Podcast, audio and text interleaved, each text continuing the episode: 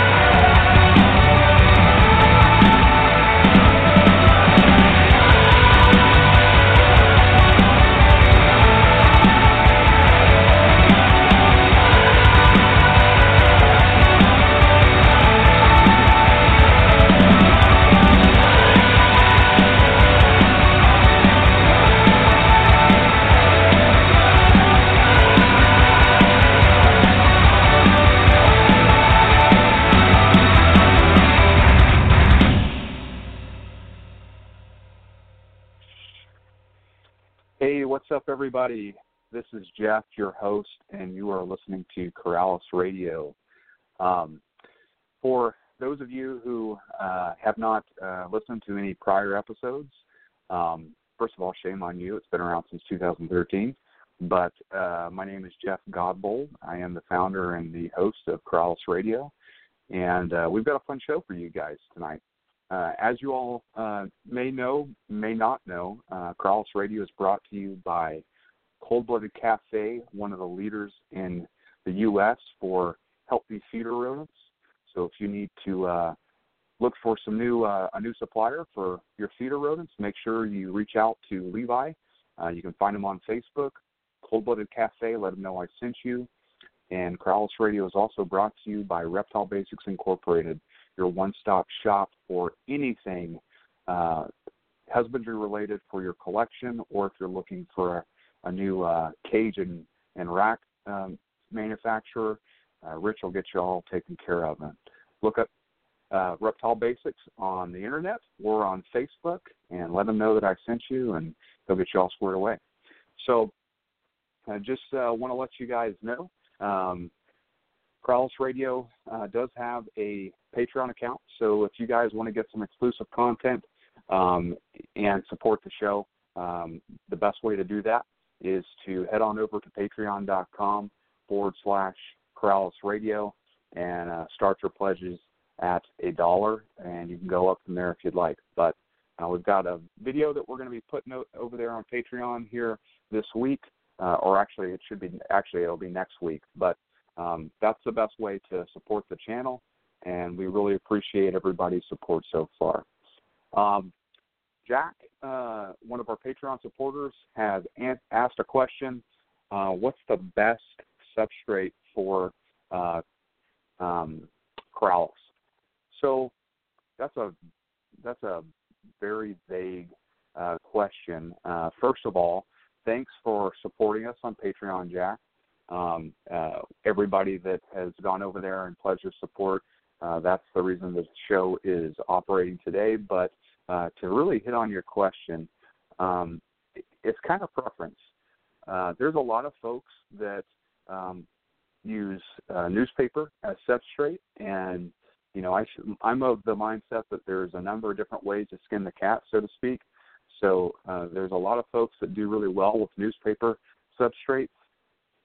There are some fo- folks that uh, have completely bioactive setups, and so the substrates for them are a mixture of you know potting soil and charcoal and um, moss and and all those things that go into that. And they've also got isopods and springtails that live in there as decomposers. So uh, that's one way. And then there's some folks, um, and I even I may I'm thinking Harlin may even fit into this uh, camp, but some folks don't use any substrate at all, and it, it really is your own preference.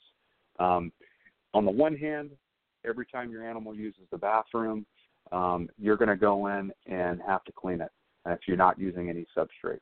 If you're using a substrate uh, like newspaper, you're going to have to go in there and change the newspaper or the paper towel out, or you know the the thick uh, brown canvas paper, whatever your preference is, you're going to have to go in there and change that out every time the animal uses the bathroom.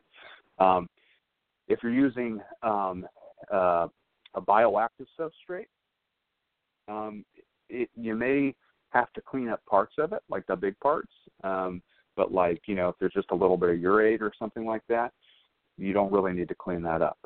Uh, me personally, um, what I use is I use cocoa bark.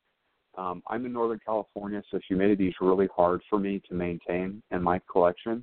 So I use cocoa bark because it's easy for me to spot clean, but it helps me maintain humidity. And that's really 50% of the reason that I use it. I like the way it looks.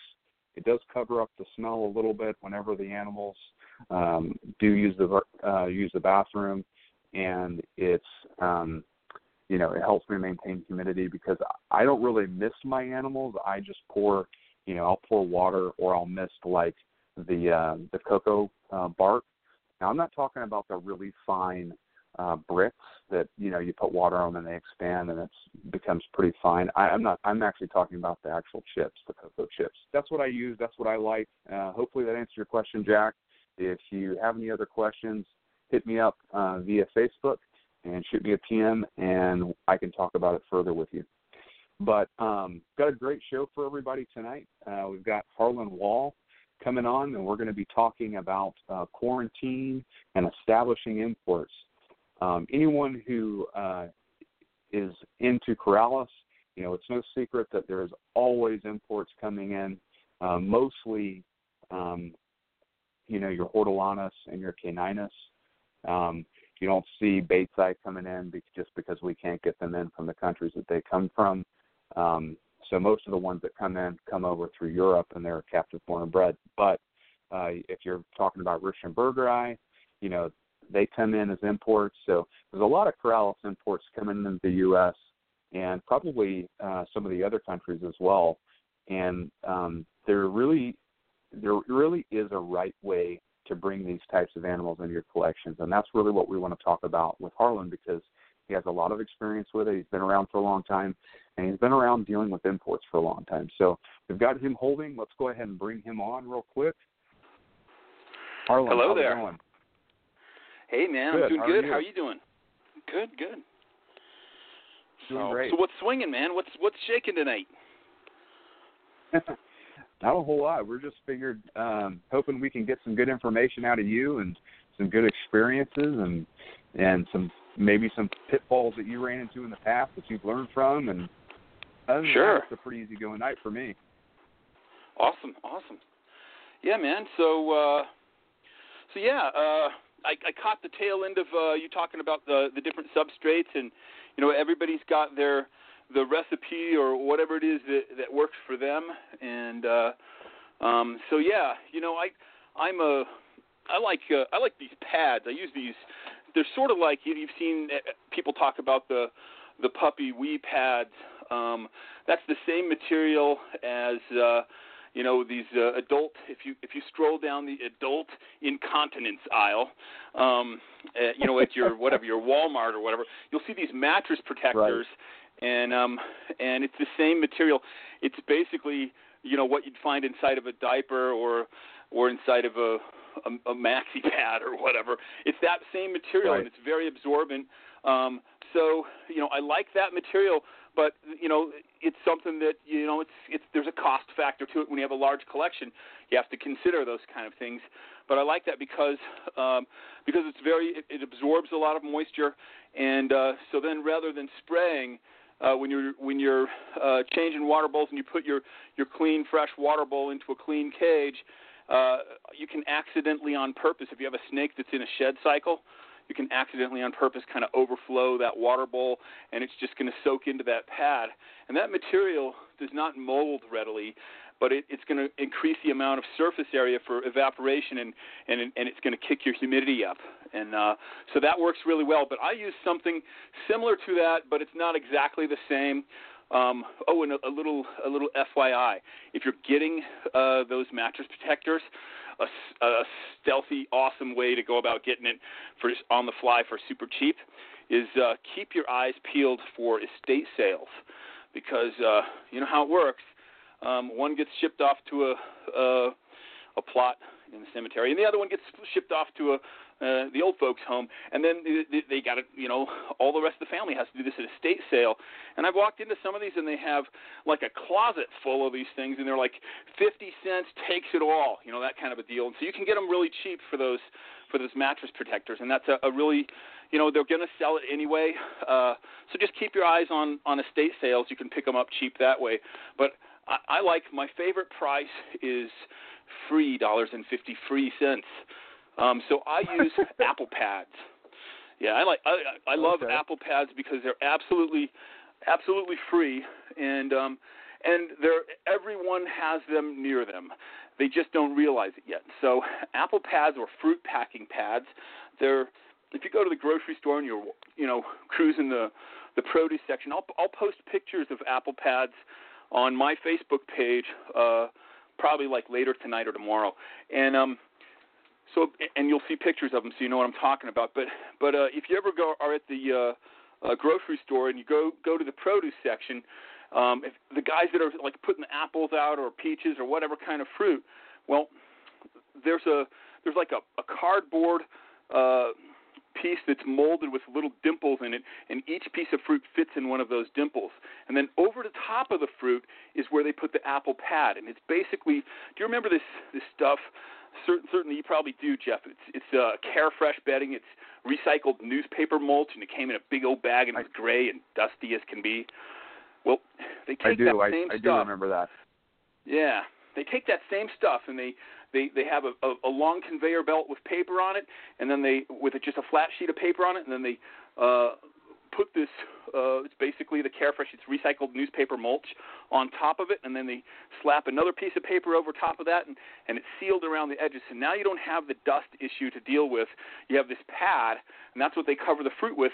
It just keeps an apple from bouncing up and and bruising itself on the the crate above it you know, when the truck's moving down the road. So everybody's got them there. They're going to take them out, put them in the baler or the compactor, and uh, and they're going to get chucked. So for a while, I had actually thought about making a business out of this and like um, having my business name, you know, put on, uh, printed on the one side of it, you know, wall-to-wall reptiles, uh, you know, reptile cage liner pads or whatever, something like that. But I got to thinking about it. I'm like, you know, this is a product that if I did that, it just means that the pieces of paper on either side costs us more trees. If I'm ordering that, look, it's already a recycled product.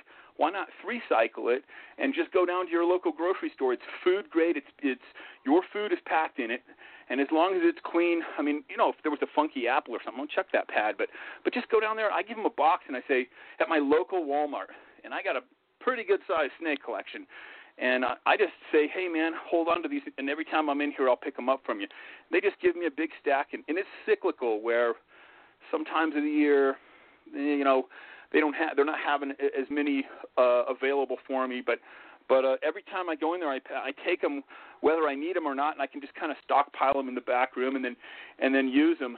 And uh, I really like them. They do mold because they're paper, but they're very absorbent. Uh, they come in a, a like a couple sizes, but but you know the sizes that I that I use uh, fit my cages very well. You can fold it over if it's if it's too big, but it works very well. It's really absorbent, and again, you know, um, I can just roll it up, chuck it out when a snake defecates on it or urinates on it. It, it absorbs that that uh, material, and then um, then I can chuck it. And, and like I said, I can overfill my water bowl on it. It's a very very clean product, and it's free. I mean, you're you're taking it and, and giving it a third life. Um, I've even put them after after they were used. I put them out uh, early in the spring in the garden, the the used pads, and uh, and then mm-hmm. I sprayed them down with water, and then tilled them in. And man, it it makes killer soil. You just want to leave them out in the sun for a for a day or two after you spray them. So you know the sun sun is right. great for uh, killing bacteria and stuff. But you're just you're just tilling it all into the soil anyway. But it kind of gives it it's pretty earth friendly, I guess. And uh, that's right. what I like about it. But I also like I can take um, I use uh, Rid aerosol spray um, for like whatever it's I think it's for bed bugs and and whatever lice or something weird. Um, but I just use it for for snakes. Every time I'm at, at Wally World and I buy a can of it, they kind of look at me funny. But I'm bald, so I'm like, "Where do you think I'm spraying it?" Hmm? I'm just kidding.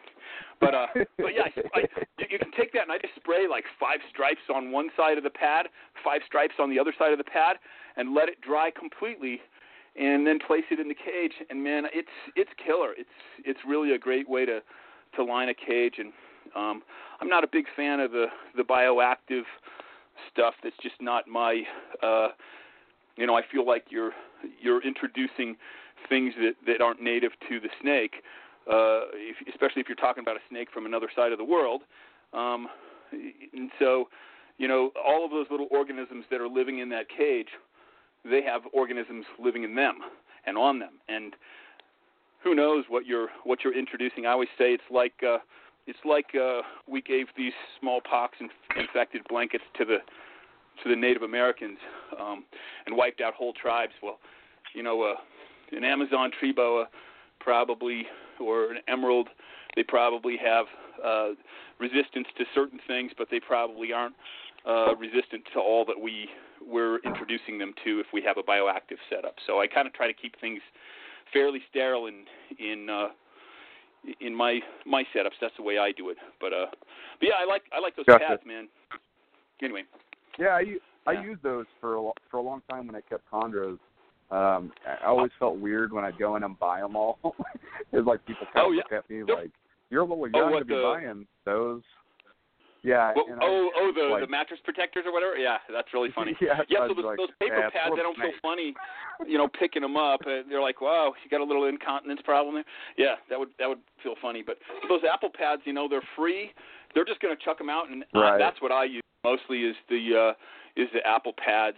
And I, like you, it's a very dry climate here. We're we're generally uh, lucky if it's 23% humidity and uh, so very dry. So I just regulate the humidity by the amount of ventilation that I have uh, in the in the cage. You know. And um, so Right, if you've right. got an open water bowl in there and you're restricting the ventilation, obviously your humidity is going to go up. So just kind of Sure, make a, a happy balance between the humidity and the and you know how much is evaporating there. So, but by the ventilation. But yeah. So Cool. Well, let's yeah. um let's let's get on into uh talking about some of these um some of these imports that are coming in. Like maybe you could start out with telling us how you kind of got your feet wet and what Yeah. the conditions that you started seeing as you got more into it of these animals, sure. what their condition was like. Yeah. So, you know, um, I started out uh, dealing with a lot of other. Uh, excuse me, one second. I I, I started out dealing with a lot of other uh, importers and dealers, and um, you know, like everybody else, uh, just buying what came in, and most of the time, those animals were, you know, I knew that they hadn't been in the country for long, and uh, and I, I noticed pretty quickly that the longer they sat around at any any wholesaler's place, uh, usually the tougher they were to acclimate. So I wanted them fairly fresh. Um, and of course, any wholesaler loves that too. They want you to buy the stuff fresh because they want it out the door, right? But um, uh, so so that's that's great, but uh, you know, when it comes to to importing them yourself, uh, that's that's a whole different can of worms. And uh, I, you know, people complain that they oh so and so ripped me off or I got burned by this this one or that. Well, you got to be really careful if you're sending money overseas because uh, you, good luck getting your money back if you feel like you were um, shortchanged. So so anyway, um, you know when I'm when I'm looking for a source, I want to make sure that I'm using someone who's not also using uh, selling birds. I, I don't really want to be buying uh, from a, an exporter or uh, an importer who sells birds as well as reptiles because birds are notorious for being able to pass rep, uh, parasites or, or pathogens, I should say, onto uh, onto reptiles, and and so uh, you'll notice uh, a lot of these these guys that um, when when you get animals from someone who exports a lot of birds and they also export reptiles, you'll start having you'll run into more issues, and you run into a lot less issues when you're when you're dealing with someone who strictly does reptiles. So I, I, first try to find someone who really is only concentrating on reptiles rather than you know exporting all different sorts of species, birds included, because I don't want to transfer uh, pathogens, uh, coccidiosis, uh, avian chlamydia, you know, uh, there's there's a host of things that can be pa- transferred from from avian uh, prey items to to your snakes. Um, so so that there's that. But um, you know, I notice with with imports, you know, if if I'm just you know, without taking my background into uh, into play here, and if I'm just just looking at it sort of like someone who would be getting into the hobby now, or somebody who's been in the hobby but they've decided that they'd like to try to to work with some Corallus species.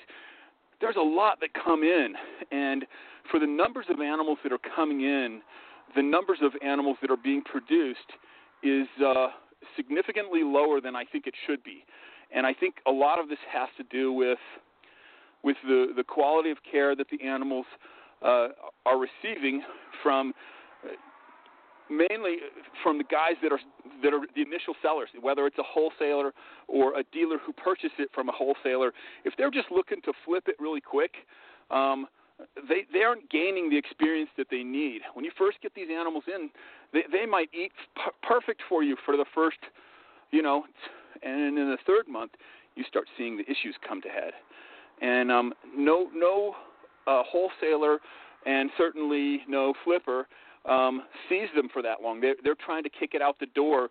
You know, the, the, that old mantra, "Sell it before it dies." That's that's what wholesalers always used to say back in the day, and um, that's really frightening to me. And so, so I would rather have either if I'm getting it from a, from another importer, I want to get it as quickly as possible. As soon as it comes in, I want to know when that shipment's arriving. I want to get it, and then I want to get it established as soon as possible. Start working on on getting it established. Um, if I'm buying it from a dealer, right. I want to I want to deal with somebody who's going to take the time with me. You know, these, some of these guys they're they're good at telling a customer, potential customer, what the customer wants to hear. But um, don't be afraid to ask questions. Um, ask very specific questions. Ask, what have you treated it with? How long have you had it? When was it, when did it, it first enter your collection? Did you import it or did someone else import it? Ask a lot of questions. What did you treat it with? When was the last time you treated it? How how frequently were you treating it? Um, you know, all, ask all of these questions. Do your homework so that you know uh, what the answers should be. And some of these guys will uh, will tell you what you want to hear, but it ain't necessarily the truth. Um, others are very, you know, very honest and and uh, reputable, and they, they stand behind what they're they're offering, and that's just you know that's just talking about the wild caught stuff. But if you look at if you look at what's bred here in captivity, so many of the people that are producing um, these animals, uh, uh a lot of them are producing uh, offspring from captive bred and raised animals. You know whether it's whether they they were uh, whether they were farmed over you know overseas or you know like in Suriname or Guyana, and then babies were shipped out, and they're raising those animals up and then getting offspring from those. but uh, but we're starting to see more and more of the guys who start with wild caught stuff. They, they've they've got it from someone that they trust, someone who knows how to acclimate them. Uh, Bill Hughes is a great example. You know, Bill Hughes, I would say, probably all of the emeralds that he has produced from were wild caught animals to begin with. Um, he he got a bunch from me. He's got he's gotten a lot from a lot of different places, and and uh, you know, Bill's a good example because he he understands he knows what he's looking for. He understands the animal's behavior, and he knows the the warning signs, what to look out for uh, with with them, and uh, you know, uh, I think you and I talked um, quite some quite some time ago uh, when you were doing the first the first kind of rendition of of uh, Corallus Radio, and I remember you were kind of astounded when we were talking about. You were like, so you're saying that you breed wild caught emeralds, and I said, yeah, and you're like, seriously, you know that that was kind of the the the flavor yep, that. of that conversation, and um and you know. uh I, I, I wasn't even uh, like taken aback when you said it because there are so many of them end up being caged in in a round cage with a plastic liner. If you know what I'm saying. Um, those mm-hmm. wild caught mm-hmm. animals come in and they they find their way uh, to the plot in the kid's backyard with a little popsicle stick across. You know, they they find their way into file 13, and it's it's because they haven't been acclimated. And the sooner you get them acclimated, the sooner they're treated, the the the better chance you have of having success with those animals. You know, so right. um, so you know, I'd I'd like to see this this trend continue, where uh, more and more keepers. Keith McPeak is another one um, that's uh, he's really he's really doing it too. And uh, you, you notice a lot of these guys uh, are are people who understand. Um, they speak snake. You know, they understand uh, ethology. They they are they are watching animal behavior, and they can see when something feels co- uncomfortable or something's not quite right, and they understand the animals, the specific animals themselves. So, you know, with emeralds, uh, uh, patience pays. Um, it's they are they run on a totally different uh, clock than most of the other critters. M- metabolically, I think they're a lot slower um, and you really have to sit back and let that snake uh, be what it is. And if you try to push it, if you try to make it into a, a green tree python, it ain't going to turn out nice for you. You know, it's um, yeah. you can't you can't. I say you can't push them. Um, people people want to they say well my green tree eats this frequently so i'm going to feed my emerald well they're not the same and and if you feed a, a green tree or emerald on a green tree schedule well i always say you'll have problems at one end or the other either you're going to have right. an impaction constipation or you're going to have regurgitation syndrome start and um you wouldn't believe how many people I've told, oh, don't feed them a, a prey item that size. Don't feed them that freak on that frequency. Slow down, draw back. It's not a race.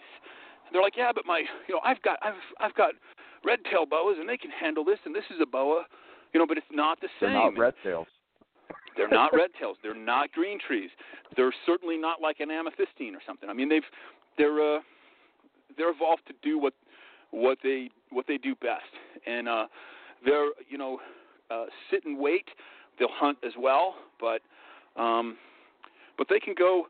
Uh, uh, Bill and I always kind of quote uh, we use this this quote: um, "Innocent ignore or benign neglect." Like emeralds do really well when you just kind of like leave them alone. They're not they're not something right. you get out and play with all the time, but um, but anyway, uh, back to your to what you're saying. Uh, your, the question that you're asking is is uh, when you see these uh, these animals come in and there's the great numbers of them coming in like they are, like they have been, and um, the prices will tell you everything. If great numbers of anything come in, and I say great numbers, not like huge numbers, but it's very seasonal, and and a right. fair number come in. Um, you know, last year uh, we didn't see a lot. Uh, Guyana uh, was closed pretty much uh, all of last year and um, so we didn't see a lot come in. And uh, but you know, Guyana's open now, and uh, Suriname uh, is open. And these these animals, uh, if if it were look at ball pythons. Not nearly as many ball pythons come in now as as previously because we're kind of saturated. We got we got a, so many ball python projects to work on. It, uh, you go to every every reptile show has table after table after table of of ball pythons, and I'm not saying anything bad about ball pythons. I kept them and bred them for many years, and I like ball pythons, but um, you'll see a, a dip once the the saturation hits a certain level. You'll see a dip in the numbers of them that are brought in, but with emeralds, which are a long-lived species, uh, you don't see that with even with Amazons. You don't see lots of people producing Amazon tree boas, which are very easy to produce. Um, and you don't see lots of people producing emeralds, which are not so easy to produce. They're a lot. They go on a lot slower schedule than than an Amazon does. We don't see a lot of these animals being reproduced year after year after year. Um, yet we continue to see animals coming in, and so that tells me you have some attrition there. You ha- you're you're having some loss and and when you're having loss, that tells me that these animals aren't being treated the way they need to be when they're coming in, and um, and so I think it, it's our responsibility if we are as a community we are interested in in doing well with these animals, we need to take the time to really focus on what what makes them tick and what what gives them better chances uh, uh, at survival and uh, and that's gonna that's success for you and for the animal, and I think that's what it's all right. about. So I don't there's no uh, you know there's no secrets to my uh, to my my madness. Uh, I, I want to share with everybody. I want to make it make it work. One thing I don't do is like on a, whether it's a show like this or or like on Facebook, uh, I don't give out um, uh, dosages for medications. Um, I'll I'll name uh, name some medications that I use and things like that, but I don't give out dosages because I think a lot of people want to take uh, things into their own hands. And you know, let's face it, we all didn't go to school to become vets, right? And so uh, it's better, I think, to take an animal into a vet. And and when you get when you buy an animal, absolutely, uh, the the first thing you should you should do is you should ask, what was this animal treated with, and when was it last treated? You know, those are you know, especially whether it's whether it's wild caught or captive bred, ask you know ask about its history. You know, has it had issues? Have you had to treat it with any medications? When was it last treated with a medication? Because some of these meds, for example, uh, metronidazole, a, a Flagyl, um, this this is a great drug. Um, it, it's used for killing uh, anything that has a flagella in the gut.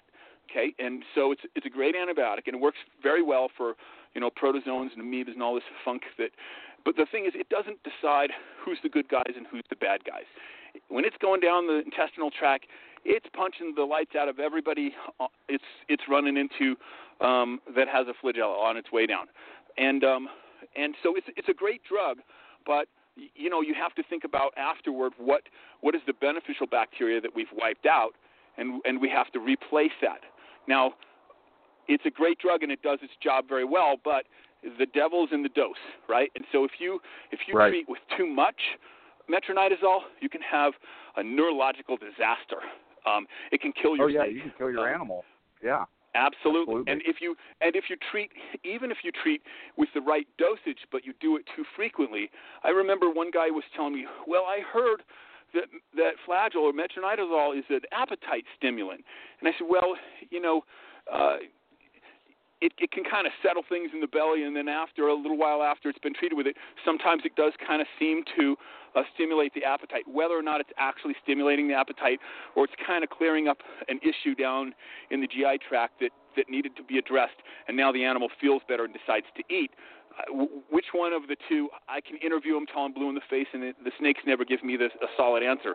But um, what I do know is that if you treat them at too tight of an interval, even if you're using the correct uh, amount per treatment. If you're treating it at too tight of an interval and too often with that drug, it's also tumorigenic. So you can have a tumor from it. So, uh, you know, these are things. Imagine if if the the exporter treated it with with Flagyl, and then the importer treated it with Flagyl, and then the dealer treated it with Flagyl, and then some dude that uh, bought it at the reptile treated, show treated it with Flagyl, and then he sells it to you, and you're like, oh, I need to treat it with Flagyl, and then the animal winds up with a tumor and kills it. So this these are why we ask those kind of questions. And you know, if the guy gets uh, I say sensitive and says you know gets uh, upset about the questions that you're asking, um, he's probably not the right guy to deal with. You know, deal with someone who if they're yeah, willing to take first, time with you. That's your first red flag. Bingo, bingo. You know, if if they're willing to take their time with you before the sale, that same guy will probably take the time with you after the sale. If he can't answer questions about an animal that's having problems, he's probably not dealt with it. He's not kept it in his he's flipping it. He hasn't kept it in his care long enough to really know uh the issues uh you know that he's going to be running into with that species. So you really want to have someone who who has they've seen the dark side and they understand you know what your odds are of of pulling it out of that. You want to you want to be able like when the chips are down and things aren't going well that's when you find out what kind of a, a dealer what kind of a seller breeder whatever wholesaler whatever. You find out what the other person's really like to deal with because the the good guys step up to the plate even when it's painful for them if that makes sense. Right. So yeah, no, you know, totally. And I, and I think that's a good a good point too. Like uh, you know, there's too many there's too many folks out there that are looking for shortcuts, and yeah, you just you really just aren't going to get the outcome that you are anticipating if you're trying to cut corners. And by shortcuts, I'm talking about everything you just touched on. I'm talking about by not seeing a vet or deciding to dose your your animals yourself, which I I'm not saying there's anything wrong with that, but I think that comes with a lot of experience. You know, you don't get into keeping reptiles and you get a couple of years under your belt, or you get a clutch or a litter under your belt and say, okay, I can now dose all my animals. I mean, it comes right. from years of working with different species and whatnot. But yeah, it does see of that, and it's and, not gained in you know overnight. You you you got it right, man. Right. It, it takes time to run into problems, and then time to learn how to solve the problems or what not to do the next time you run into those problems. You, you're right on the money. And and I just I would, you know, I don't have anything against wild caught animals. I I think there's a, a lot of benefits to getting wild caught stock, but I do think that you you you can't. The shortcuts seem to come back to bite you.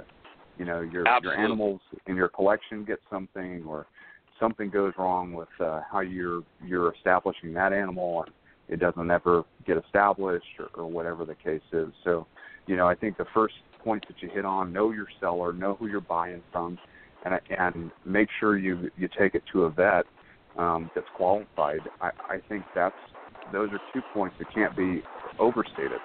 Really. Man, a good a good vet is worth their weight in gold. Everybody's like, "Oh man, the vet's gonna char- charge me so much." I'm like, "Whoa, slow down. If if a vet charges you 150 dollars, and you just paid 600 dollars for a snake, um, 100 150 bucks is too much. What? Yeah, I'm like, think of how much you have into the caging, the time that you spent researching it, the the whole shamil, and then when you, you know an animal doesn't have a, it's not a one time fee that you pay i paid this and i'm done it's an ongoing it's like it's like having a kid you know you you have to feed it. You got to take it to the doctor. You got you know what i'm saying? It's it's an ongoing uh chore. And so you have to have that budgeted when you're thinking about buying the next pet think about that vet bill too. Add it into your budget because it's an important thing. Establishing a, a relationship with a qualified vet is uh, is one of the best things that you can do. You know, I, I love my vet. Uh, I think of him as a friend rather than, I mean, uh, uh, yeah, he's a great guy. You know, he's just uh, right. rather than just you know some guy that I have to go spend money with. Like, you know, he's he's a great guy. We've uh, established a real relationship. You know, and and I think that's an important step to take. Make sure that you have someone that you can reach out to. And if there's not a vet in your area, find find a vet um, who's qualified uh, that what is it ARAV or whatever they, that you can you can locate one near you, and then you can also have you can find vets that will do consultation. So if you've got a vet in your area, but he's not necessarily he or she is not necessarily uh, a reptile vet, you can have someone who is kind of uh, by proxy uh, work through uh, them and and you know uh, help them along. It's going to help the vet and it's going to help you. It's going to help the animal. So right, right. You know, yeah, having having a, a a resource like that is is key for success.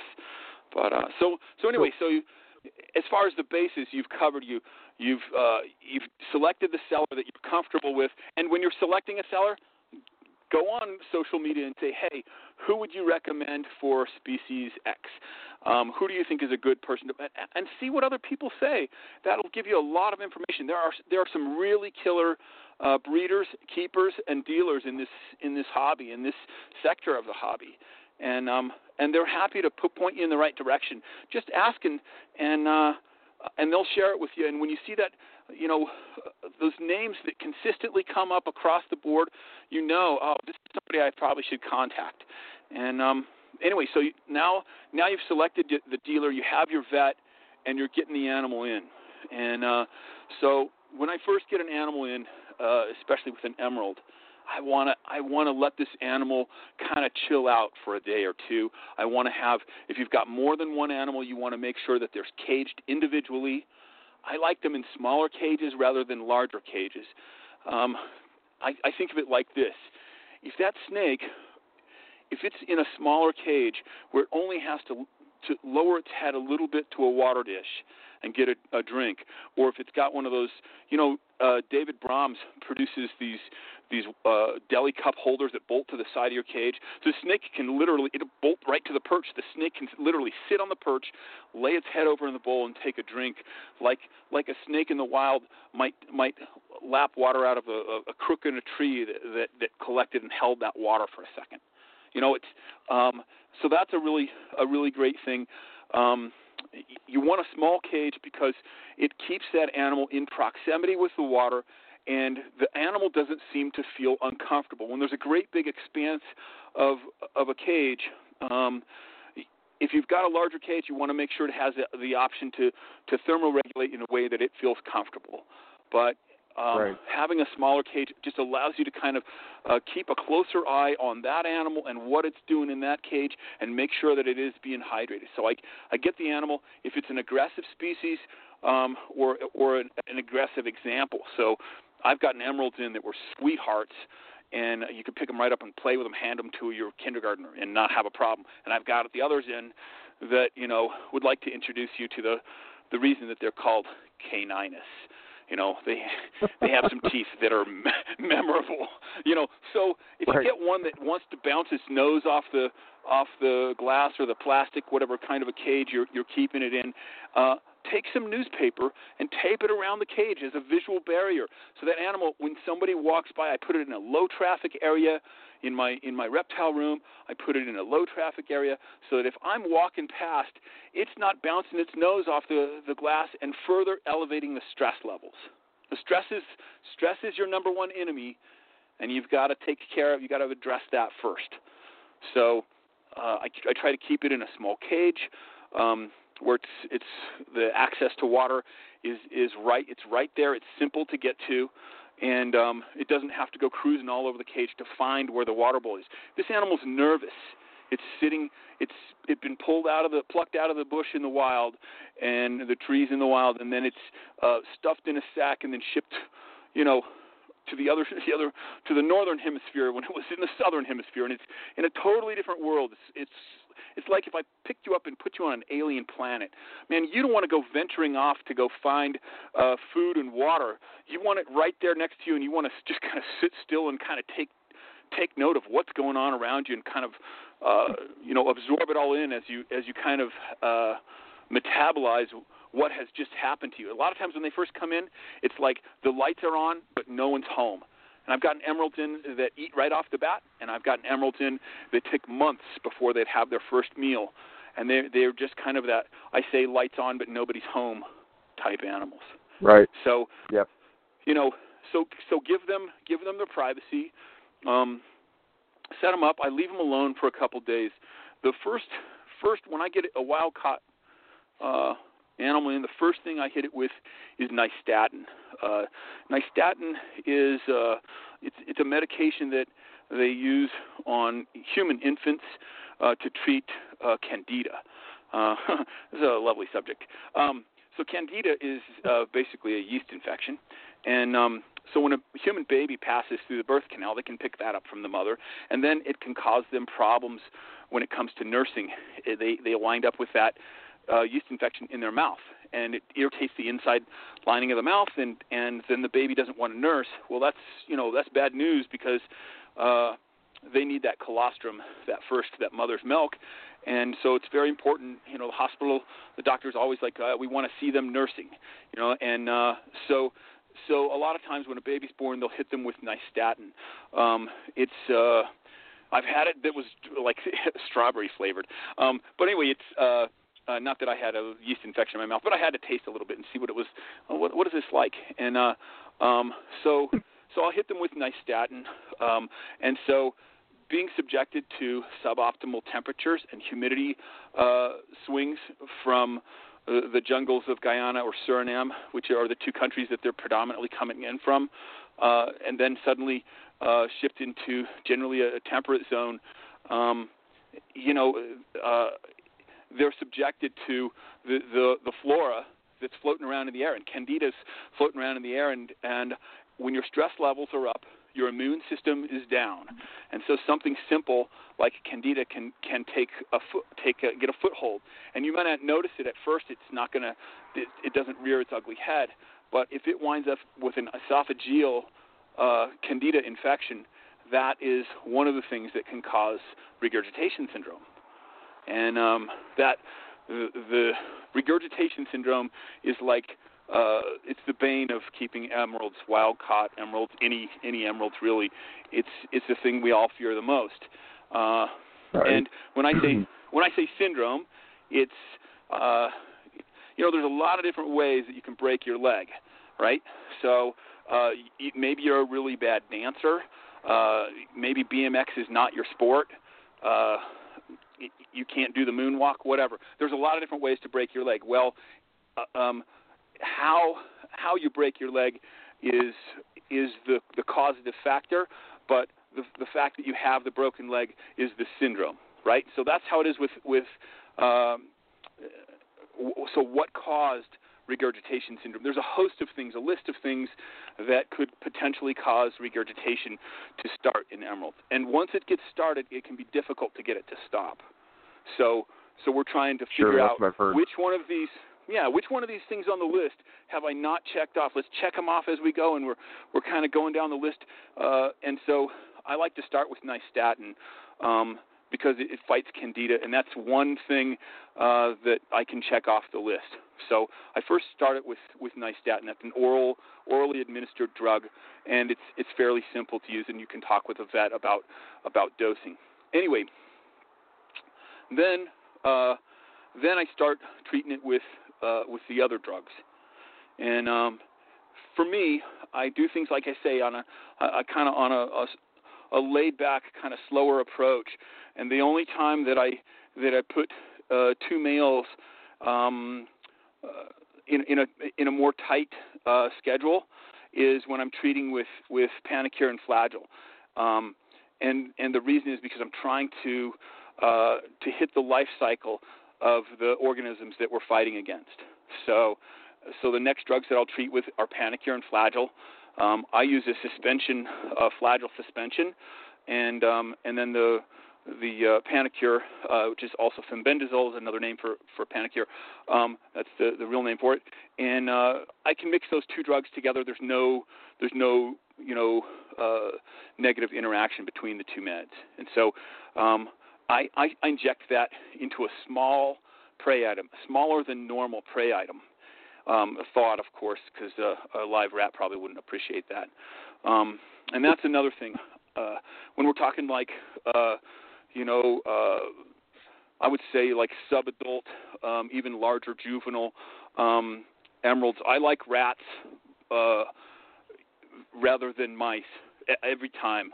I, I try to not feed mice at all to my. As soon as I can get them on rats, I keep them on rats, and there's se- several reasons for that. But um, one is that the the density of of the the hair, the fur, is different between the two, and actually, rat hair might be a little more coarse, but it's a lot more sparse than it is on a mouse, and uh, that that extra fur from a mouse just seems to be something that's often can get uh, a snake to regurge. In the in the wild, emeralds will cast a pellet, like an owl casts a pellet. So, um, and and sometimes people will mistake an animal casting up a fur ball. Uh, um, D'Albertis pythons do that too. Um, they do. Yeah. So so anyway, uh, anyway, you know, they'll sometimes uh, cast a pellet, and sometimes people will re- think, "Oh no, my snake's regurgitating," and and it, it might not be. So you know, examine the contents of what it just spit out, and it's pretty evident when it's when it's a real regurg. You know, because first of all, the smell's horrendous, and it's uh-huh. it's a smell you come to recognize and you never want to smell it again especially if they they yep. if they let it go under the under the you know uh the the heat panel or something like that um oh, you, you, yeah yeah yeah horrendous but but um you know so so yeah uh so I hit him. I hit him with this uh, the and Flagyl, and I hit him once, and I wait two weeks, and I hit him again. And so that's the. Normally, I don't want to feed him on that tight of a schedule once once every two weeks. Normally, I want to spread it out once every three weeks is the feeding interval. And so this is why I feed them a much smaller than normal prey item. And when we're talking emeralds, we talk about smaller than normal. Well. Uh, the size of a prey item that a green tree can handle is considerably larger than what you should be feeding an import emerald.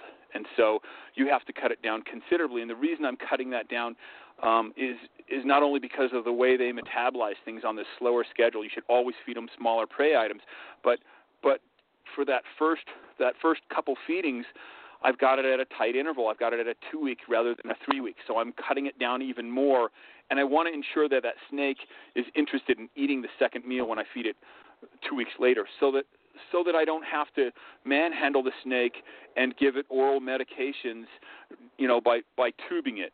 I would rather it never even know that it was treated. I put I, I slip it a Mickey. I, I inject it right into this thawed rodent, and, and then I, I I give it to the to the snake, and uh and if it takes it, hallelujah. And then I want to see it do that again two weeks later. And if I, if I can get it to do that without ever having to actually um, restrain or hold the snake in any way, during this time I don't touch the snake at all. I don't. I try not to even look at the snake. The the newspaper taped around it so it can't see me and I can't see it is just fine. But there are things that I want to look for as far as how the animal's settling in. And so you want to see a nice tight coil around the branch. I don't like to see a snake that lays on the ground. I don't like to see a snake that hangs like a like an overboiled noodle uh, on the perch. These long, kind of say loopy, kind of hanging. Uh, I want to see a nice tight coil right around that perch, holding on. Um, and uh, and I also love to see a snake that sheds readily after it first comes in. That's usually a good sign. The sooner I get it, the better from from the importer. The sooner that shipment comes in, um, or if I'm importing it myself, as soon as that that animal comes in, I, I want to see it go through a shed. And sometimes I don't know if it's the stress or what. Sometimes it seems like just the act of bringing them in will send them into a shed cycle. It's like, oh, what's go- what's happening to me? And then suddenly they go through a shed cycle. You know, snakes shed oftentimes when they've when they've been injured or when they've had mites or any of these things that that um, aren't normal. It will it will often send a snake into a shed cycle. Even when a, a little uh, uh, they get a mouse bite or something, a rat bite, um, that that bite it will it will usually send them into a shed cycle. They're healing that that spot, and so when I see a snake come in and it immediately goes into the the opaque that blue um, stage uh, right before they shed, I'm like, yeah, this one. I think this one's going to acclimate nicely, and I see that nice tight coil. These are kind of behavioral characteristics that I want to see these things happen, and um, uh, I don't mind if they're if they're aggressive or if they're not aggressive. That has nothing to do with a feeding response. Um, you know, a snake that really feeds well is awesome, and but I've had animals that were very aggressive, and that, that doesn't necessarily mean that they're good good feeders. They they they'll bite a, a rat and fling it, you know, and and that's not what I want to see. So so anyway, um, I, I do thawed prey prey items, and uh, a cool trick to get them to eat is to heat up just the head of that prey item if you have like a like a heat pad or you know these radiator style heaters and you just put the, right, the right. rat's head like right against it you'll want to wash that off later but um but anyway yeah you, you put that rat's head right against it and it and it heats the head head up and I don't know I I count like you know I count like 60 seconds or so so I know the head of it's really warm and then use long forceps this is for your safety um but use long forceps because not only does it keep your fingers out of out of harm's way, but it also um, it also keeps that snake from confusing the heat signature from your hand with the heat signature of the rat. And so, uh, you know, good, you know, 15, 18, 20 inch long forceps, you can get those at a farm and feed store, and um, and they work great. Uh, what I notice about emeralds too, sometimes they don't want to, uh, they don't do the the typical chondro, the green tree, Morelia viridis strike. You know, they, they, I mean, those things strike like a like a heat-seeking missile. They're re- ready to rock. But emeralds sometimes um, you touch if it's sitting in a nice tight coil and you touch like the tail of the the snake and its head comes up off the coils and if you put the first thing that it sees it, the first thing that comes it comes in contact with is this head of a warm rat. It sticks its head, tongue out once twice and and it's it just you can just see it winding up and then boom it takes it curls up on it. Usually emeralds they take it a little slower. Sometimes they don't strike at all. Sometimes they'll put their nose against it and when they put their nose against it, you'll feel them applying a little bit of pressure. What you don't want to do at that point is pull back. Instead, offer a little bit of resistance. Not don't push against the snake, but just resist a little bit. Push push back just a little bit, and then slowly their their mouth just opens up, and then one side and the other they start ratcheting that that rat down. If you if you let go of it too soon, it'll be on the cage floor. They'll drop it. So you got almost like you have to spoon feed them um, sometimes when they're like that. Sometimes they just bite it and they curl up around it, and and you know it's it, the the dance is over, right? But but other times they do this Right. kind of slow like they mouth it. Um, they're really quick learners. I've had some that were really great feeders as far as bam, they'll take it and, and curl up on it. But after a while, they they're like, oh, well, this guy only gives me pre-killed prey items. I don't have to go through all the work of, you know, I don't care if you put it in front of a green tree python. A green tree python is gonna it's going to constrict that rodent right now. Whether it's dead, whether you've been feeding dead stuff forever, it's still just going to, it's just like innate. Boom, it just curls up, tangles it on a jujitsu sort of hold and swallows it down. But emeralds don't Mhm. always do that. A lot of times after they've uh, settled in and they realize, oh, I'm just getting thought prey items from this guy, well, then you know, just hold it for them and, and see if they'll take it. Sometimes they just mouth it and take it in. But anyway, um, so those are just some some little. Sometimes a, uh, I say a pinch under the belly. Sometimes I'll, I'll if the snake's sitting on a perch and I got the cage open, I'll reach my hand in and I'll kind of just uh, take my my thumbnail and kind of press it into the tail or un, under the belly, and he'll lift his head up and he's looking for what's annoying me, who's who's pestering me, and and you put that the first thing that you want to have it come into contact with. As soon as it sticks its tongue out, it should be a rat's nose. Um, a little blood on the nose of the rat is not a bad thing. Um, it seems to to uh, kind of you know stoke the engines there. So uh, so anyway, um, you yeah, know, like a live rat is not a bad thing if if they won't take a dead one, you can do a live one. But um, you know, eventually you'll be able to to give it the medication. So I so I hit it twice uh, with with these two drugs, uh, Panacur and Flagyl, at at the correct dosages that you can get from your vet, and your vet will probably be happy to help you with that. You don't have to do it yourself. But um, but anyway, um, and and I do that like I say, I treat it once, I wait two weeks, and I hit it again. And uh, and then beyond that, then I start treating it with. I start looking for other problems. If I'm seeing other problems, um, you know, uh, if you're seeing, uh, uh, look at the feces. You know, if you're seeing uh, worms in the feces, if the snake is defecating worms, you've got other issues that you need to take care of. And if it's if uh, if uh, Panacur isn't taking care of the worms, that that's what it's designed to do. Uh, if it's not taking care of the worms, then you've got a species that that you need to use something else, praziquantel or or some other uh, medication to to treat that. And so again, this is where you, you take that take a look at the feces, pick pick up a, a turd you know, take a, a plastic bag, put your hand into the into the plastic bag and turn it inside out, and then grab the turd with it with the plastic, and then turn it right side out with the turd on the inside. You never even have to touch it. Take it into your vet and have a have them do a fecal float on it, um, or a direct smear, and, and scope it and look at and see what's there, and then your your vet will be able to walk you through what medications you should be treating it with. And um, so, so we want to address those things right away, and then we want to think about the other, the aftermath of having treated it with something, um, well, like Flagyl. Now we want to try to reintroduce uh, beneficial flora to the gut. Um, you know, I, I can't stress it enough when I say you want to make sure that your your snake can digest vegetable matter. And when I say that to people, they're kind of like, well, my snake's not a vegetarian, dude. And I'm like, yeah, okay, but it just ate a rat or a mouse or whatever it just ate. And what did that eat?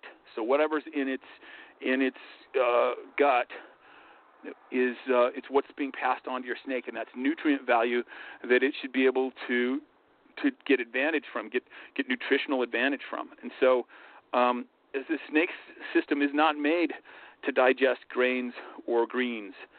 So instead, it has flora, it has bacteria that break those down into small enough uh, components, little molecules, building blocks, that it can then be absorbed by the snake, and the snake's getting the full meal deal.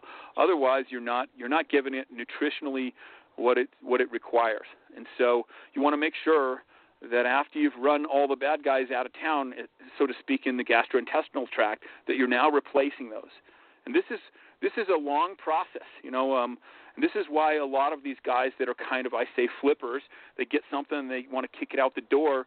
Um, they're not able to help when when the person, the buyer has problems, and they call back and they're like, "Hey, man, I'm I'm having troubles with this animal. Um, what?" And the guy's like, "Hey, man, you know, I gave you a good deal on it. What are you pestering me about now?" You know, that that's the kind of reply you'll get from someone who doesn't know, or they'll give you a canned answer. They really don't know. Uh, they'll just say, "Oh, try try these drugs on it," and they're like, "All right, I gotta go." You know that kind of thing. Find the guy that will deal with you, and, and someone who's find someone who's sang the blues before because they know the blues better than anyone else, and they they know uh, how to avoid having to sing the blues. You know, I, right. I I can tell you I have put a fair number of snakes in the trash can, and it's no fun. But you'll you should be learning something each time that that happens. You know, it's uh, I always say we're paying tuition for this hobby, right? And and the tuition that we we're paying to to learn is is when you're looking at that snake in the in the bottom of the the wastebasket and you're going why? You know you should be learning every every time from that. And that's paying tuition to be able to do it better with the next animal. So that hopefully down the road when we see the numbers of these animals that are coming in we'll see the numbers of people that are actually having success producing them in, cap- in captivity begin to rise. And I think that's when you see that, that's like a, a healthy barometer of, of what's going on in, in our community. And you're, you're seeing it already. You know, um, a, a great breeder, uh, Ed Marino. He, you know, everybody knows Ed. He produces those amazing high white crazy things. Uh, he does basins, but you know, we were talking one time, and he said, "Harley, you know, I started out with Northerns." And I said, "Yeah, I do." And he says, he goes, "That was a long time ago." And I said, "You've been, you've really put the, you know, uh, all your eggs in the basket on these on these basins, and you've done so well with it." And he's like, he's like, "Yeah." He goes, "But I'll tell you, man, I did Northerns, and I think they're harder than than basins." And he says, "So I got to hand it to you." And he's just a really good guy. He gives credit where credit's due, and I don't you know, I don't necessarily think that that northerns, uh, northern shield animals, uh, the Guyana shield animals, are are more difficult than basins. But I think the difference is that, as you touched on earlier, we're not seeing basins come in uh, like like northerns come in, and um, so when you see a lot of these animals come in, and when you see when you see a low price on one, it's it's so uh, it's it's such a snare for somebody. They see it and they're like they see this really low price and they're like, oh, I gotta get it, you know. And uh, sometimes my, my German buddy always says, oh, the cheap becomes expensive, and he's right. He's absolutely right, you know. um, uh, you know when you when you're like oh you know I I could have bought this one it, it would have cost me six fifty or seven fifty or eight fifty whatever whatever the price I could have bought that one but man I found this one for you know two hundred and twenty five dollars or something like that. And they're so they're like tripping over themselves to buy the snake. And uh, you know then they after they've taken it to the vet and they've done all this stuff and then they're looking at it in the bottom of the trash can and they're going geez, when I add up all my costs and my time and my effort and my heartache, I should have just bought the one that was acclimated correctly by someone who was charging more for it. And it takes feeling the sting of that before you're before that same guy will crack open his wallet and say, "You know what?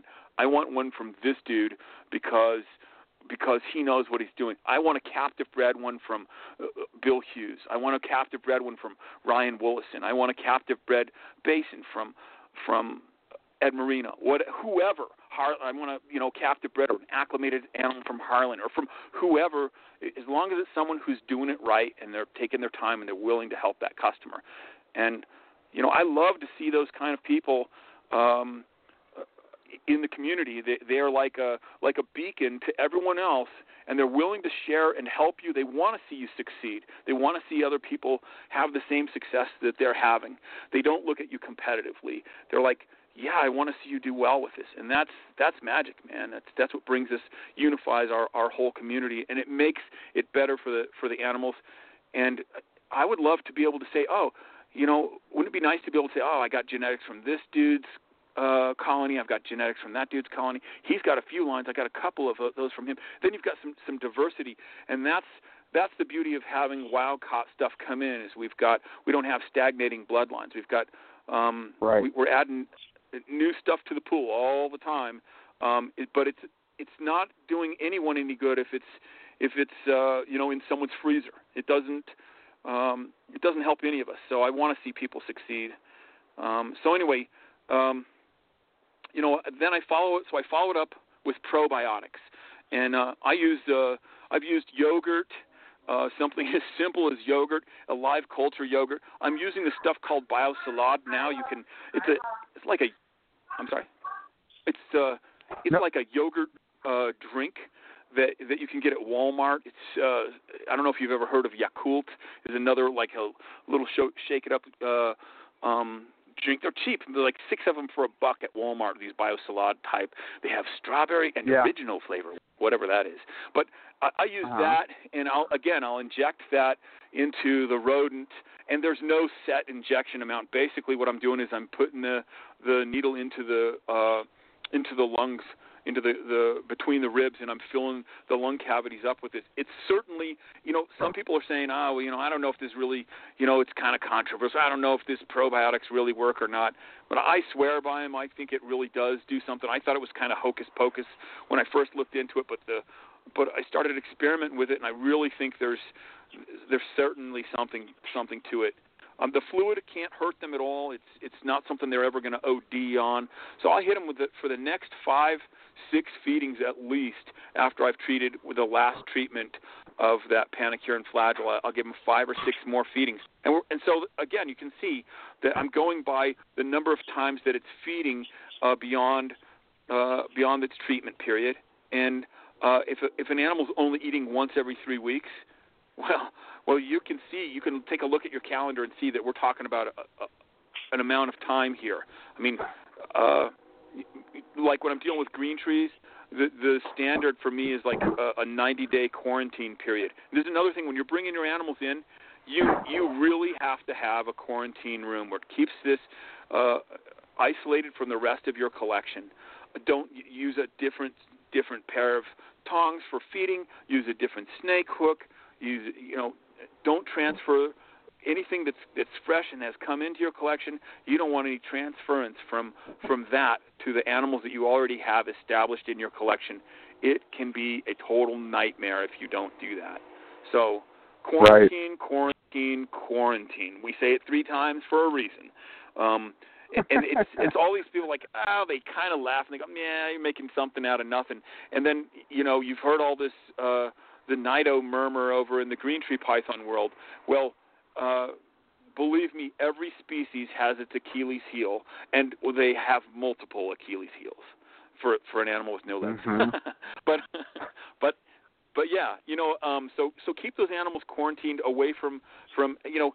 Uh, that's the other thing is when you're getting them in, don't don't do multiple snakes in when you get fresh animals in. Don't put multiple snakes, individual animals in individual enclosures. If this one's defecating and he's got a problem, he's not defecating in the water bowl that the other one's drinking out of. The other one might not Oh, yeah, have the hate same problem. You know, if if if you've got if you've got problems in one, you can say, "Oh, this is so and so's uh, uh, fecal sample." Not, I wonder who that came from. When you're seeing problems on a cave Mhm. floor, like I love those those apple pads. They're usually white on one side and brown on the other. But I, I usually put the white side up because you can see anything that's on there. Um, uh, if if something uh, uh, when the when the animal defecates and you're seeing some some some funk there, you can see it very easily on that white paper, that white sheet. And if if there's ectoparasites like mites, uh, you can see them. They show up very well on that white. It's like, aha, there's a problem here. And so, you know, mites are a major vector of disease. Uh, they can they can Right. suck blood on the animal, and then they're sucking blood on the other animal, and who knows what they're passing from here to there. You know, uh, Tony and Nicolai, That was actually one thing uh, I wanted to. That was what I wanted to ask you is, um, Mhm. shouldn't folks be uh, coating their cages with like Provent-a-Mite or some type of mite preventative? You know, um, yes, something. What you know, I don't. I'm not a big fan of of Provent-a-Mite, um, but I, but I use uh, something similar, um, and uh, certainly you should be taking it, some precautions. Um, and and Provent-a-Mite, uh, you know, if that works well for you, I, I haven't used it in emerald, so I can't really speak to Provent-a-Mite, but but I do use. Uh, um, I use two two things: rid and nix. They're easy to remember because they're both Mhm. three-letter words. Right. but um, Yep. so I've heard of with with yeah with Nix, I take it and I mix it with distilled water. You want to make sure that it's distilled water, um, and I mix. uh, It, when you buy Nix, you want the cream rinse. It'll come like two two ounce bottles in uh, a, a package from Wal, Walmart or whatever. It's like fifteen bucks or something. It's not very expensive, um, and it comes with two of these two ounce uh, bottles, the the number one cream rinse, and and you want about a fourth of a bottle to 32 ounces of uh, of distilled water. If you use tap water, the the chloramines or chlorine in the water often will mix with it, the minerals or whatever, and then it will change color and it's not effective anymore. So, but you want just distilled water, and uh, and that works really well. Um, shake it up. Put a little bit of the. I put the the what like a quarter of the bottle. Um, sometimes I might go a third, but usually it's like a quarter of the bottle into the the spray bottle, and I and I pour a little bit of distilled water in first, and I shake it up really good. It's, it's really like super thick conditioner or something. You shake shake it up really good, and then add the rest. Fill the rest of the bottle, the 32 ounce spray bottle, up with distilled water, and um and you can spray that on adults or subadults. You can spray that directly on the animal. You can spray it. I remove the water bowl, but I spray it directly on the animal, right in the face. Um, I like to, I say, reel them in backwards. I, I'll start at the tail and I'll spray up the scales, you know, um, toward the head on the on the belly scutes, uh, you know, the ventral scutes, um, and then Mhm. also, um, you know, this this gular cleft. Uh, if you look if you look on the underside of any snake, they have this little uh, like a little slice. It looks like a separation um, on their on their neck um, that's going to expand when they go to swallow something, and you want to make sure that you spray up into that. And then, of course, you know, uh, uh, the emeralds are known for having quite a quite a few of the, the fovea, the, the the heat pits, and you want to spray in there too. Um, and it's it's very safe stuff, um, but when it comes to neonates, I do it differently. You know, if if an adult, again, we talk about the devil's in the dose.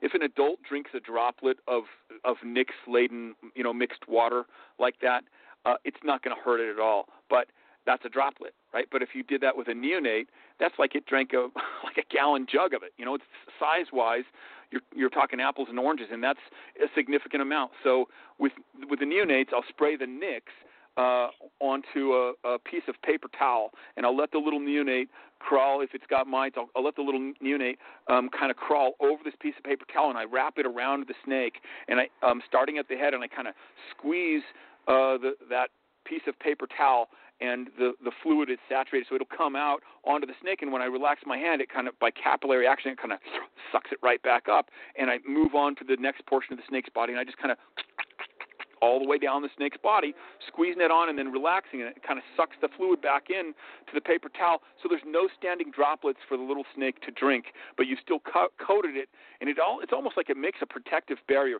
It'll kill the mites that are on there.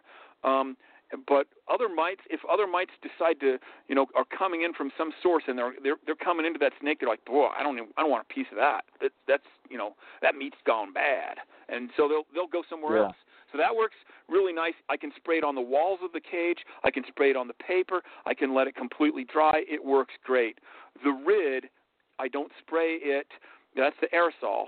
The Rid, I do not spray it on the plastic of the cage or the glass. It has a um, a petroleum-based carrier. Uh, so does Provent-a-Mite, and um, snakes seem to have a bad reaction with that, and then it. Uh, dermally, it, it, it, they absorb it through the skin very quickly, and so that's taking that um, permethrin or phenolphthalein right into the snake system. That's a toxin. So never never spray that onto the snake, and don't spray it on the plastic of the cage.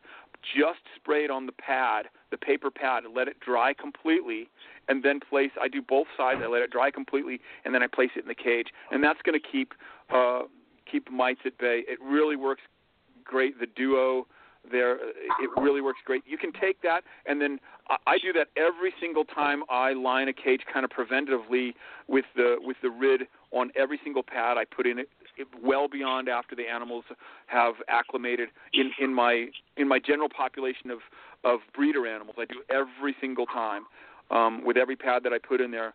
Uh but as far as the spraying the nix the nix uh, water and nix solution on i do that you know, I'll do that and then I'll wait five days and then I'll do it again. And what I'm trying to do is I'm trying to ensure that if there's eggs laid somewhere uh, under the scales on this snake, that by the time those the life cycle of that little mite starts to hatch out, I'm already killing them before they even reach adulthood. I'm trying to wipe it out completely. Um, so, so that's a, a great way to take care of those those vectors. You know, I started to say Tony Nikolai. Um, we had a conversation once, and he told me about you know what he went through with his with his emerald collection. A, a really great guy and and uh, a, a real straight shooter and and uh, in, incredibly successful breeder. And uh, you know, uh, he had this viral problem in his in his snakes, and he put them down um, because he didn't know who had been exposed. He'd had some of these animals that were you know they were born in captivity and raised up to five years, and they start showing these symptoms and and they you know he he spent a lot of time and money at the university figuring out what the problem was and um so this is another reason this is like uh I, I love to to listen to someone who's been there and done that because you're going to learn all of the headaches and the, the tribulations whatever stumbling blocks in you know were in front of them in their path you you'll know to avoid that. And so mites are something that can transmit a virus from one animal to the next. Um, and you know, so so take care of that. And then um, again, quarantine protocol. And I don't care if I don't care if it's a wild caught animal or a captive bred animal. When a new come animal is a newcomer to your collection, it needs to go in quarantine. I say, if God sent me a snake yesterday, when it arrives today, it's in quarantine. I don't care who it comes from. You know, it, it's not a reflection, a negative reflection on the person that you received it from. They'll tell you, hey, no, this animal's clean. You won't, even if they say you don't need to, do it anyway because sometimes Oh, there's things lurking that we didn't know about. You know, you, you didn't know you had this in your collection, and it's you know. um you're just trying to to protect not only the animal that you you're getting in because it could be the stuff that's in your collection that has something but you want to you want to be able to stop it wherever you're seeing it and if you're if you're being meticulous about it and quarantining the animals when they come in. And uh and that's another thing when it comes to uh sourcing your snake.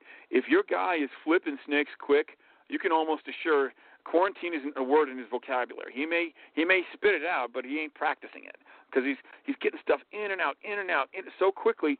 How could he possibly see if there's a problem? Like i say some of these animals you know they come in they eat they're doing really well but you know in three weeks uh you know that or maybe by the third month they start they start showing problems you'll start seeing uh, little clues that that something's not quite right with this animal. Um, so you know, if you wind up with uh, with the most the most insidious thing, the regurgitation syndrome uh, in your emerald, it's generally um, it's generally uh, crypto, uh, not cryptosporidium. Sorry, uh, it's generally uh, avian chlamydia uh, in that in the animal. Is, is it's not always, but if you've got if you if you checked everything else off the list and you get down to and you're still having this problem, then you'll probably want to start treating the animal with something like doxycycline. Again, you'll have to talk with your vet. I know some some breeders that prefer oxytetracycline for treating that, and some I, I prefer doxycycline. Um, you know, it's uh, it is a long process to to cure an animal of that, and it's it's a real headache. I mean, um, it, it's the worst. So. Uh, yeah. And, and I yeah. can't stress that enough. What you were saying about when you're actually in the purchasing phase, getting the animal. Like, I I hate getting stuff.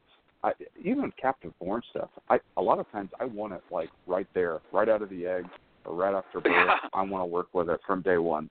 And and even when you're getting imports in, I want them right off the boat. You know, because Right.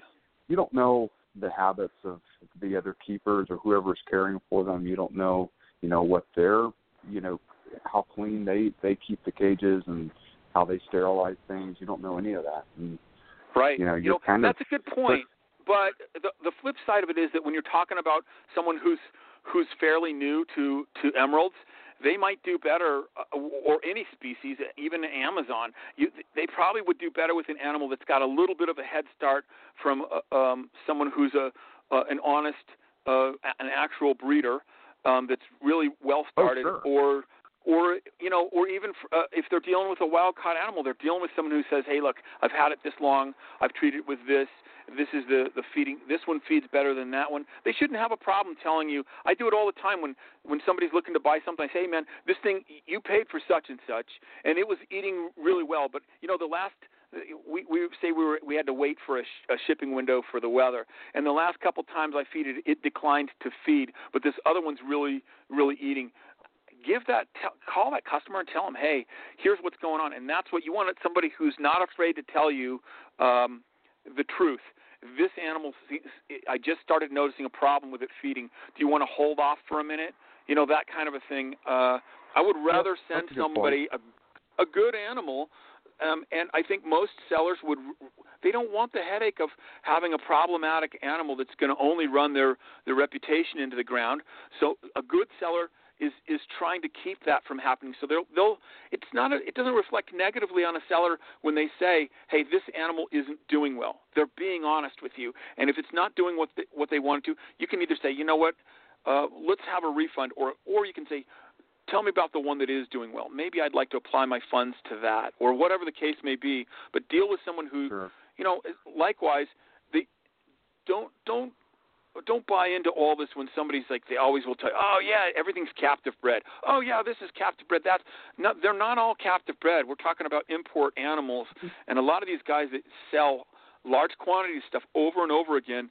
Um, they shouldn't have a problem telling you, well, this one is captive bred and this one is wild caught, Uh, or this one was bred on a farm, imported. I've had it for for X a number of months, and here's what it's doing for me. And this one just came in. You know, they shouldn't have a problem telling you straight. Like I don't even like to advertise something if eh, unless I have had it for some time. People kind of laugh at me saying I'm I'm on the slow boat, right? And economically speaking, look, their their their formula is probably for making money. If that's all you're doing is chasing the dollar, it's probably a faster route route to just flip it quick, and that's why you see so much of this happening. But I think Right. if you want to be around for the long haul and you want to be respected and you want to have good animals going out, if you want to do service to the animal and to the customer, and I put it in that order, eh, then then that's what you'll do. You'll take your time with it. You'll you'll you'll take the slow boat, and sometimes that means you take the hit. You know, um, uh, Yep, look in the a good point. acclimation process, you're going to lose some, and um, I would rather it be me that takes that loss than send it to my customer and have them singing the blues, right? Just Yeah, Just a better way to roll. Hear about it. yeah, that's right. I mean, you know, you you can sell everything until you sell your integrity, and once you've done that, you'll you'll lose your reputation, and then you can't sell anything. And um, right, and you know, some some people yeah, use a numbers game. They're like, I'll send ten good ones out, and if five bad ones go out, well, the ten ten good ones will overshadow the five bad. And they're just playing a stupid numbers game. There, eventually, enough people are pissed off that have gotten, uh, you know, anybody can have bad luck, right? I always tell people, I guarantee, I say, any snake you buy from me, I guarantee it's going to die. And they're like, I say, well, look, it's alive. You know, anything that's live is they have that trajectory. but you Yeah, want to I have mean, something that lives it's a long time.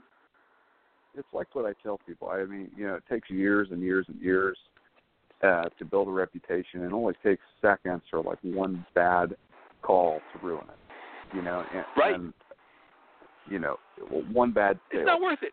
You know, It's, it's it, Right. you know, and if something goes wrong, look, if you're if you're dealing with something and it, and something goes wrong with if you're dealing with a guy and and, uh, and you get an animal in and, and it doesn't turn out right and you're having problems with it, as soon as you start to have problems, that's when you ca- call the guy you bought it from. Not don't wait six months and say then it died and then call a guy because he had no chance to help you.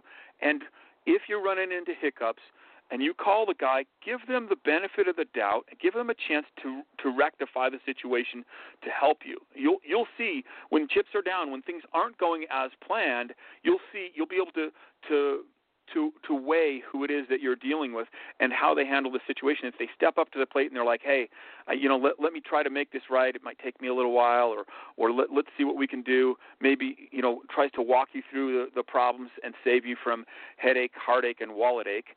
Um, give them an opportunity to try to make it right. And if they don't, then you know that next time you'll probably spend your money somewhere else. Like, you know, when somebody comes to you to buy something, if you poke them in the eye, I guarantee they're not racing back to you with one hand over the eye that just got poked, and they're they're looking at you with the other ones. Please poke my other eye.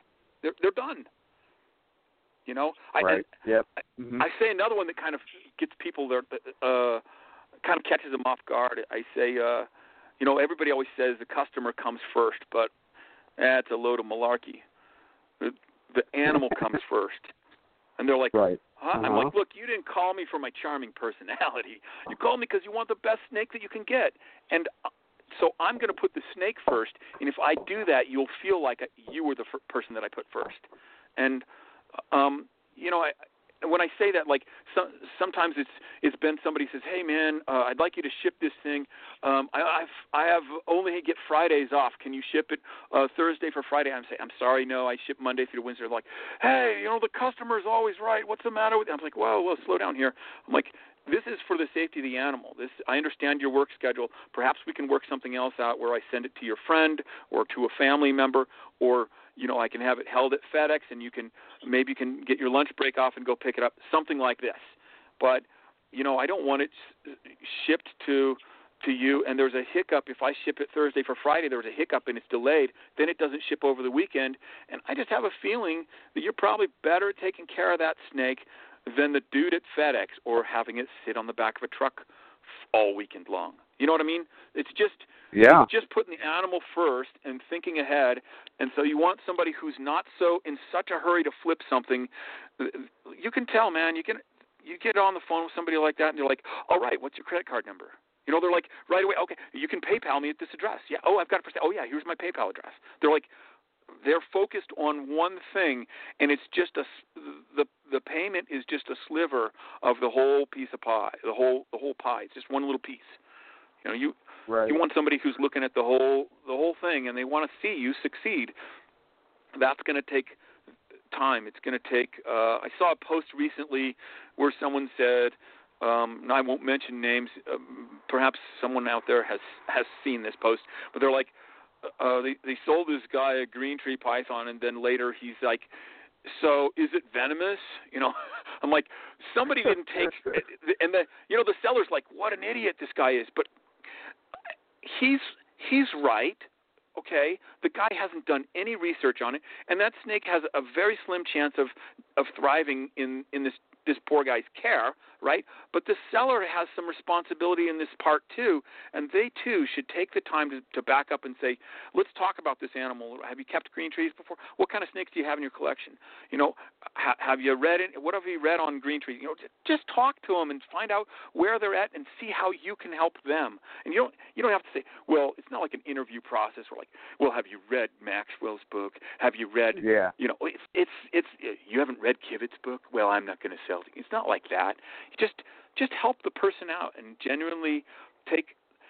I, I think I think of the snakes that leave my place. Those are my babies. I put my time and my effort into them. I have a connection with them. I want to see them do well, because if they're doing well, right, the right. customer's going to smile and they'll come back. Right. Yeah, and that, that's kind of one thing that I was going to say is like if you if you really want to know where your where your uh, seller's focus is, you know, ask them some questions and then say, hey, right now I'm just trying to like learn and research a little bit. I'm not quite ready to buy yet, but Yeah. you know, if they hang front up the so phone they're at not. that point, Yeah. then that's, not That's the it. guy you want to buy from. If they stay on the You phone with it. you and are still willing to answer your questions, then that's definitely somebody that's worth, you know, investing in. Absolutely.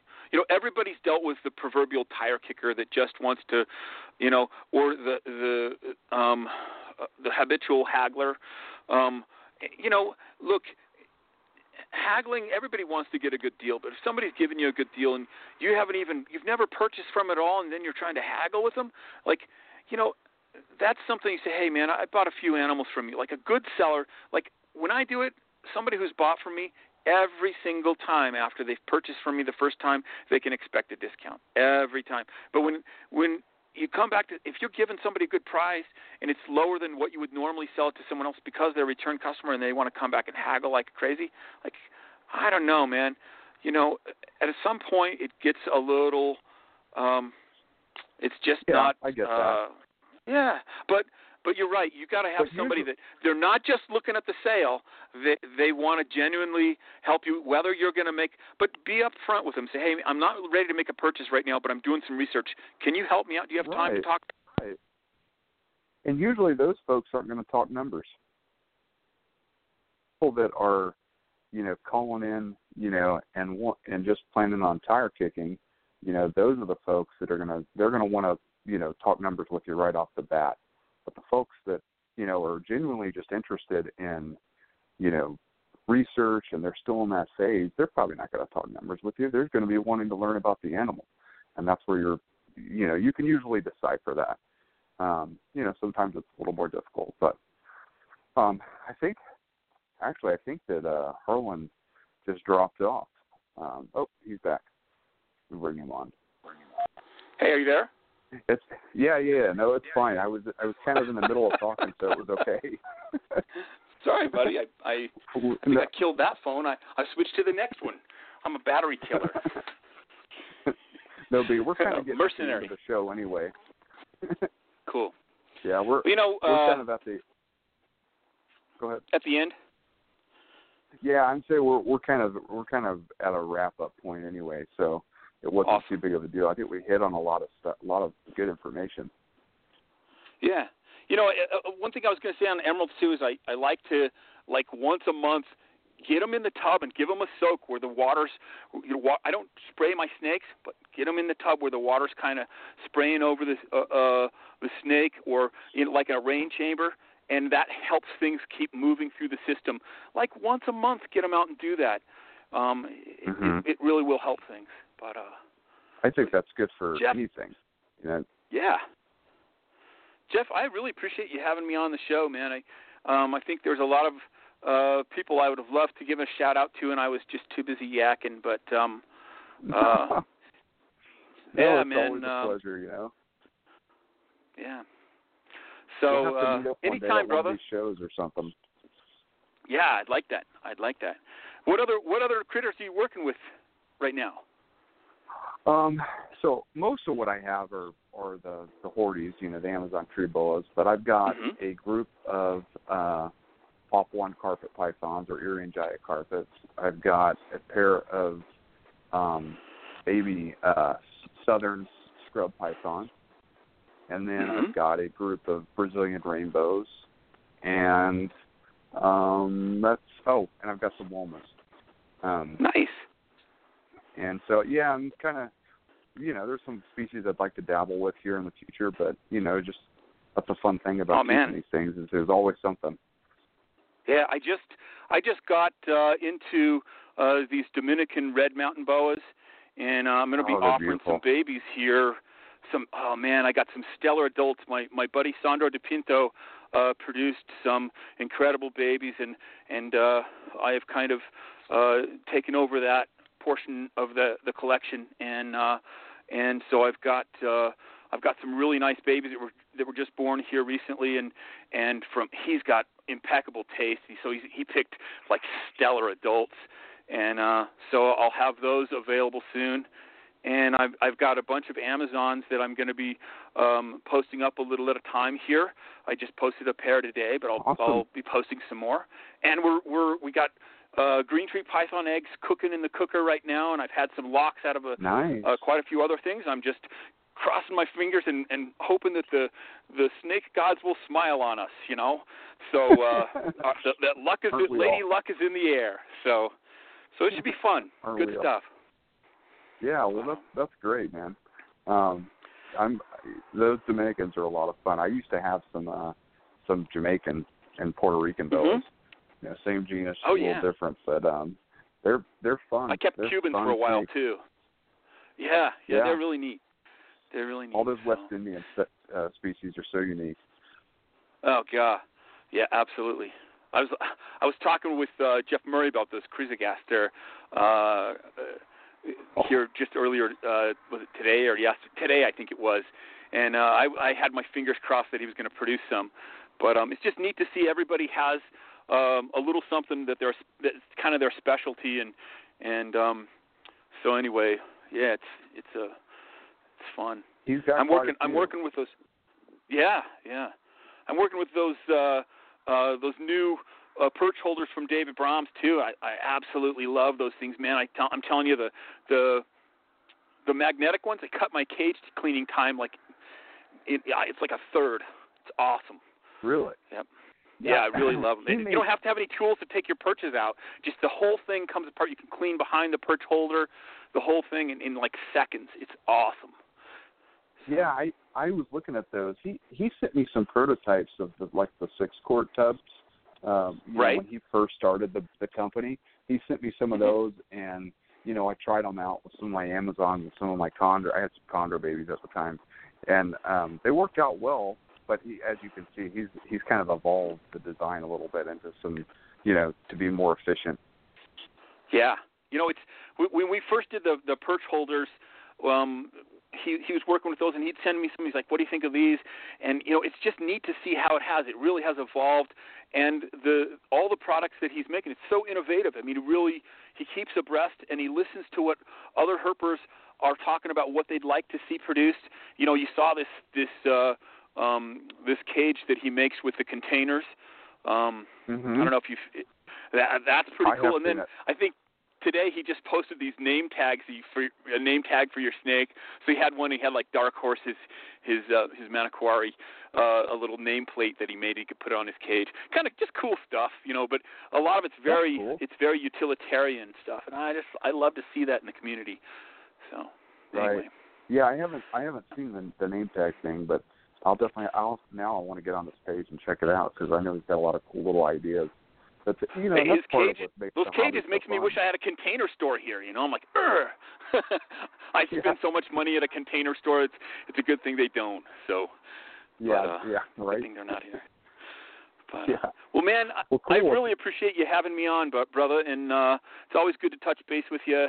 And uh so yeah, we'll do it again. while. So, yeah, absolutely. I'll bring you on again here. uh, You know, soon this year, sometime. We'll talk about some something else. There's always something to talk about. So Awesome, awesome. I appreciate your right, time. man. You have a good one, and and uh, good luck with the season. Thank you. You too, man. Keep me posted. So All talk right. Harlin. Thanks, brother. Talk at you later. All right. Bye. Bye, Jeff. All right, guys. Uh, that was our our uh, our guest Harlin Wall of Wall to Wall Reptiles. He, um, you know, he and I have known each other for a long time. Uh, Harlin's a good guy, a good friend. Um, you know, I, I've only bought from Harlin uh, geez, I think I've only bought one animal from him um, in the past, but Harlin and I have talked so many times.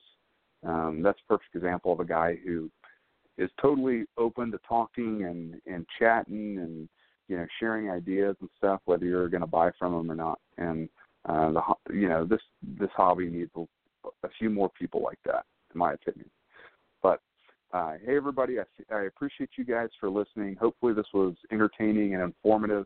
Uh, Harlin's a talker, but uh, Harlin's one of those talkers that when he's talking, you know, if you listen, you can learn. And there are a few guys out there like that. So it was, it was good to bring him on. So hopefully, you guys enjoyed it. Um, if you haven't had a chance yet, make sure you head on over to our Facebook page and, and like it. Um, if you uh, if you want to catch these episodes, I'm in the process of uh, you can get them through Blog Talk Radio, but I'm also in the process of building a website that's going to have them all uh, archived there, so you can go straight to uh, the Corallus Radio website. It'll be a one-stop shop for everybody. Um, and if you'd like to get more involved, get some exclusive content, you know, um, support the channel uh, or the podcast, head on over to our Patreon page at patreon.com forward slash Corallus Radio. Pledge to start at a dollar. Uh, really appreciate it. But uh, you guys, uh, thanks for listening, and thanks for all the, the feedback that I get on a weekly basis from folks behind the scenes. Um, it, it really is taken to heart, and uh, you guys are the reason that this uh, show is around. So until next time, you guys have been listening to Corallus Radio.